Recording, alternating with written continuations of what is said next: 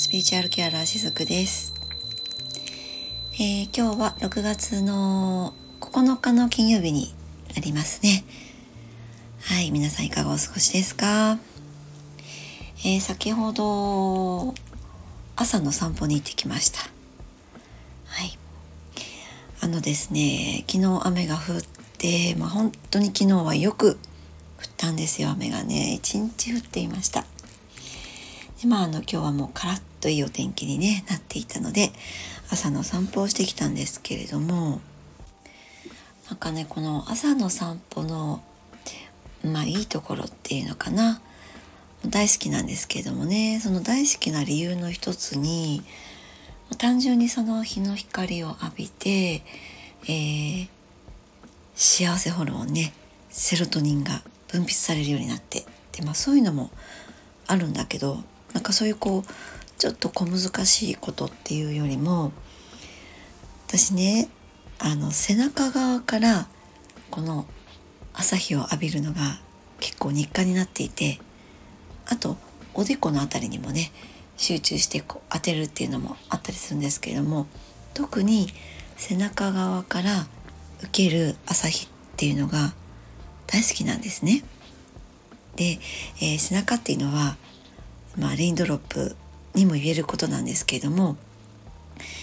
いろんなエネルギーの通り道なんですよね。で、えっと、首元っていうのはさらにそのエネルギーの出入り口でもあるんですけれどもそこにこの大いなるね H のこの朝日の光を取り入れていくと理屈はねはよくわからないんですよ私もねでももう感覚的に体の中からエネルギーがみなぎってくるんですよね。もう本当にこれはね私だけの体感かもしれないですけどもでも中にはあ分かるっていう方いらっしゃるかもしれないです。つい先日も、えー、6月の4日の日がね満月でしたけれどもこの月からのエネルギーというのももちろんあるんですがまたそれは違った太陽のならではのエネルギーもやっぱりあってこれは本当に自分の内側のエネルギーを、えー、っとこう呼び覚ましてくれるような感じとあとはクリアリングですねこの首元に当てることで簡単に言うとね何て言うのかなエネルギーの詰まりが取れていってくれるお掃除してくれるっていう、まあ、そんな感じだったりするんですけれどもねちょっとあの亀な亀の甲羅干しみたいな感じで えっと背中をね太陽に向けて少し朝日の光を浴びるっていうのも個人的にはおすすめだったりします。はい、今日はそんな散歩をした中での、え前回の続きをねお話ししていこうかなと思うんですけれども前回ですねその先送りしてきたことにいろんな形で向き合わされる時がやってきていますっていうお話をしたんですよね。でまあその中でそのそのためにも思考と頭の中で行われる思考とハートのところで感じるこの感覚と感情とねそこが仲良くなるっていうことも非常に大切ででそうなることで私たちって安心感を感じることもできると思いますとそういうふうに最後の方もお話ししたかなと思うんですね。もう脳みそってそのこうあるべきとかねもうこうするしかないとかもこっちかこっちかのその、えー、白か黒か陰か陽かのその両極の選択肢かえ選択肢しかないとかですね、まあ、そういったその脳みその暴走が起こっていないか、ね、そういうふうなところでちょっとご自分のことを客観的に観察してみて。でそれで、まあ、何かその物事って必ず日々起きていますよね生きているとね。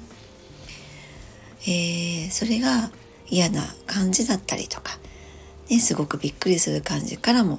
しれないし。あるいはとっても嬉しいことかもしれないし。で、まあ、その出来事を特にその辛くて、えー、感情が揺れ動いた時とか。それっていうのはそれはその自分に何を知らせてくれているのかなっていうふうに捉えてあげるんですね。もうなんかその出来事にねただただそのなんでこんなことがまた私に起こるんだろうとかですねなんでこんな人が私の目の前に現れるんだろうとかですね、まあ、そんな風にその外側のせいにするのではなくってとそこで一呼吸を置いてねなんかそのね「間」間です。間の間。その間って自分でちゃんと自分に置いてあげることってできるんですよね。ね。だからそのいつものパターンをまたやってしまう前にちょっと一呼吸置いてその間っていうのは自分で作ることができるはずなのででその間の時に、ね、この出来事が一体自分に何を知らせようとしてくれているのかといった観点でちょっと考えてみるといいかもしれないですね。えーまあ、そういった意味ではその感情がイライラとかモヤモヤとかね、まあ、そういったものは一種お知らせなんですよね。だからその先送りもそうなんですよ。先送りしてるからねイライラしてる。ねいつまでも私がこれをしないからだからイライラしてるのかもしれないとか。ねあるいはだから不安になってるのかもしれないとか。ね。あそっか。この感情を私は見ないでもう見ることを避けてそして最後の時を迎えようとしていた。とかですね。そういったなんかそのいわゆる原点かなと思うんですよね。こういったのって。自分の中にある原点です。そういったものに気づいてもいけると思うんですよね。こういったままも自分に作ってあげるということを通していく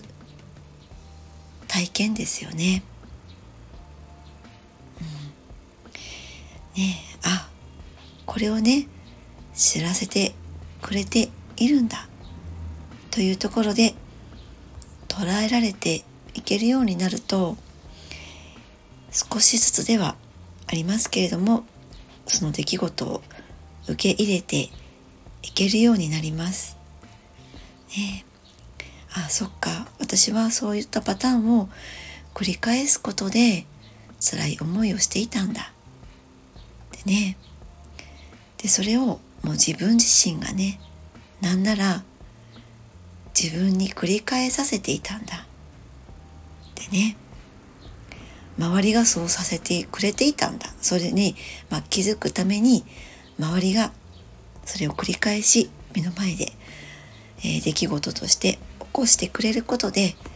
いつもいつも自分にお知らせしてくれていたんだなってそんな風に思えるようになっていくものなんですね。そんな風になっていくとやっぱりそのねまあもうこれまでそんな思いをさせてきてごめんねってなるじゃないですか自分に対してね。から、まあ、そこでね大事なのはやっぱりそっかそんなにして私自分のことをしてきたねごめんねって言って自分を責めないことがやっぱりここで大事なんですよね。えー、こういったその感情のこととか自分の概念が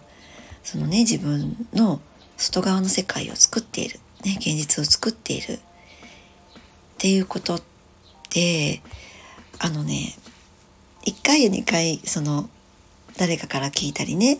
どこからかの情報で得たとしてもやっぱりなかなかね入ってこないと思います私も本当の意味でそれが自分の体の中に腹落ちするまでにもう何年もかかりました。まあ私はかかりすぎたのかもしれないですけども、でも、だってずっとその自分でやってきたから、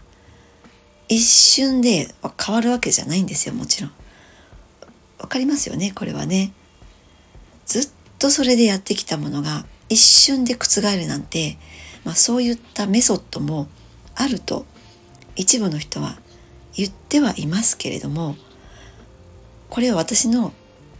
体験上ないです ないもうえっとねもうそのねメソッドすらも外側の世界なんですよ言うなれば。だからまあそういうメソッドが別にあってもいいんだけどそれを知っていたとしても自分の内側から本当の意味でいろんな経験を通してえっと自分の中でやっぱり消化していかないことにはそのメソッドすらもう役には何の役には立たなくってむしろたくさんその経験を怖がらずにとにかく外側の世界で起こっていることっていうのは自分の内側にある自分にとって、えー、不要なものをねえー、っともう見下ろししていくための出来事なんだっていうふうに真の意味で捉えていけるようになった時にその時にちょっとずつ私たちって変容していくと思うんですね。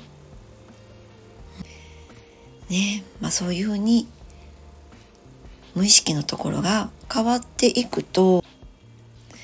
あの健在意識のところも変わっていくんですね普段私たちが認識できる意識のところもです。そうするとそのえっと健在意識も変わっていけばやっぱりそれに見合ったものもまた現実にちゃんと引き寄せられてくるんですね。そういったことってちゃんと、えー、分かってくるようになります。自分の、ね、内側に無意識のところにあるものがどういったものがあるっていうふうにある時気づくことができたらそっか自分の中にこういうものがあったんだなって自分が見つめていくことでえっとその無意識の周波数が今度健在意識のところに上がってくるんですねそうするとえっと健在意識のところにもちゃんとえ引き寄せの法則みたいなものが働いてくれるので、まあ、もうエネルギーの共鳴がそこに働くっていうことなんですけどもそうすると目の前で起こってくることも自分にとって心地いいものに変わっていくんですよ。そういうふうなことに気づけていけるようになるとそれを繰り返し繰り返しね気づけていけるようになるとそこでやっぱり自分がこの世の中の現実をね全て作っていたんだっていうことも本当の意味で分かっていくようになっていきます。だから、まあ、こういったお話も含めてそのいろんなね、えー、こういった系統のお話をしている方いると思うんですけども一度二度聞くよりも何度かこういったのって、えー、見たり聞いたりしていくといいかなと思います。あのー最初の頃に聞いた時とまたいろんな経験を通して自分の内側が少しその色が変わるというのかな変わった時にまた同じ内容のことを聞くのって全く違うものが入ってきたりするんですね。でそれっていうのは自分の内側が変わっているからこそ違う耳でそれを聞くことができたりするんですね。うん、でももちろん今捉えられるものだけでもいいと思うんですよ。えー、まあ、そうすると本当に自分の人生であもうどうしようもならないんだとかねもうそれしかないじゃんみたいな決めつけさえもそっかそういうのさえも自分が作り出していた世界なんだっていう風になっていくと。ね。そっか。じゃあ他の選択肢もあるかもしれないじゃん。ってね。ね。そういう風に思えていくと思います。ちょっとずつかもしれないですけれどもね。うん。まあそんな感じで責めないで見るっていうこともとっても大切なんですよね。ねえもう何かこうね自分のことを責めてこれまでいいことってありました？もう私もねずっと責め続けていましたけども何にもいいことなかったわけですよ。責め続けても。結果はまたさらに自分を責めるような出来事がまた起こるみたいなね。もう十分そういった感覚味わってきたと思うんですよね。だったらもう責めなくていいじゃないですか。ねもうね責めるの面白くないですよ。ね。大体そういうパターン。私もねわかるんですよ。散々やったからね。ねだからね今は責めないです。外側で何が起こっても誰も責めない。自分も責めない。外側も責めない。ねもうただただその起こった出来事に対して自分の内側で感じたものがあったらあまだ私の中にこんなのがあったんだとかね。あなんかちょっと似てるけどまた違う感覚がなんか見えてきたぞとかですね。なんかちょっとね、まあ、ゲーム感覚で自分の内側にある感情を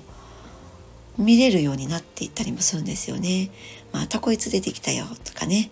まだあるんだよとかね。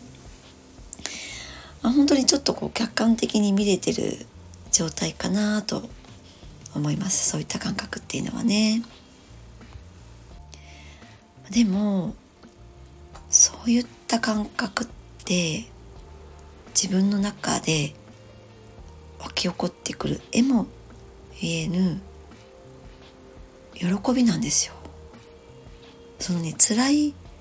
感覚ちょっとしんどいなという感覚もちゃんと感じきって自分がそこを見つめてあげて気づいてあげてね、えー、認めていってあげるとその過程すらなんか喜びとしてまた変わっていくんですよある時ね。なんかこうこれね言語化難しいんですけれどもきっと、まあ、その領域に行けるとこの喜びっていうのが分かってくるようになるかなと思います。うんまあ、そんな感じでですね皆さんの、ね、脳みそのところ頭のところとえー、ハートのところがね仲良くなってくれるといいなぁといつも思っていたりします。はい。というところで、えー、前半と後半で少し分けてお話をしてきましたけれども次回もちょっと今日の続きになるかなと思います。えー、よくですね相手は合わせ鏡というような言葉をね聞いたことある方もいらっしゃるかなと思います。相手は自分の写し鏡だとかね、まあ、合わせ鏡だとか、そのあたりのことについてももう少し掘り下げてお話をしてみようと思っています。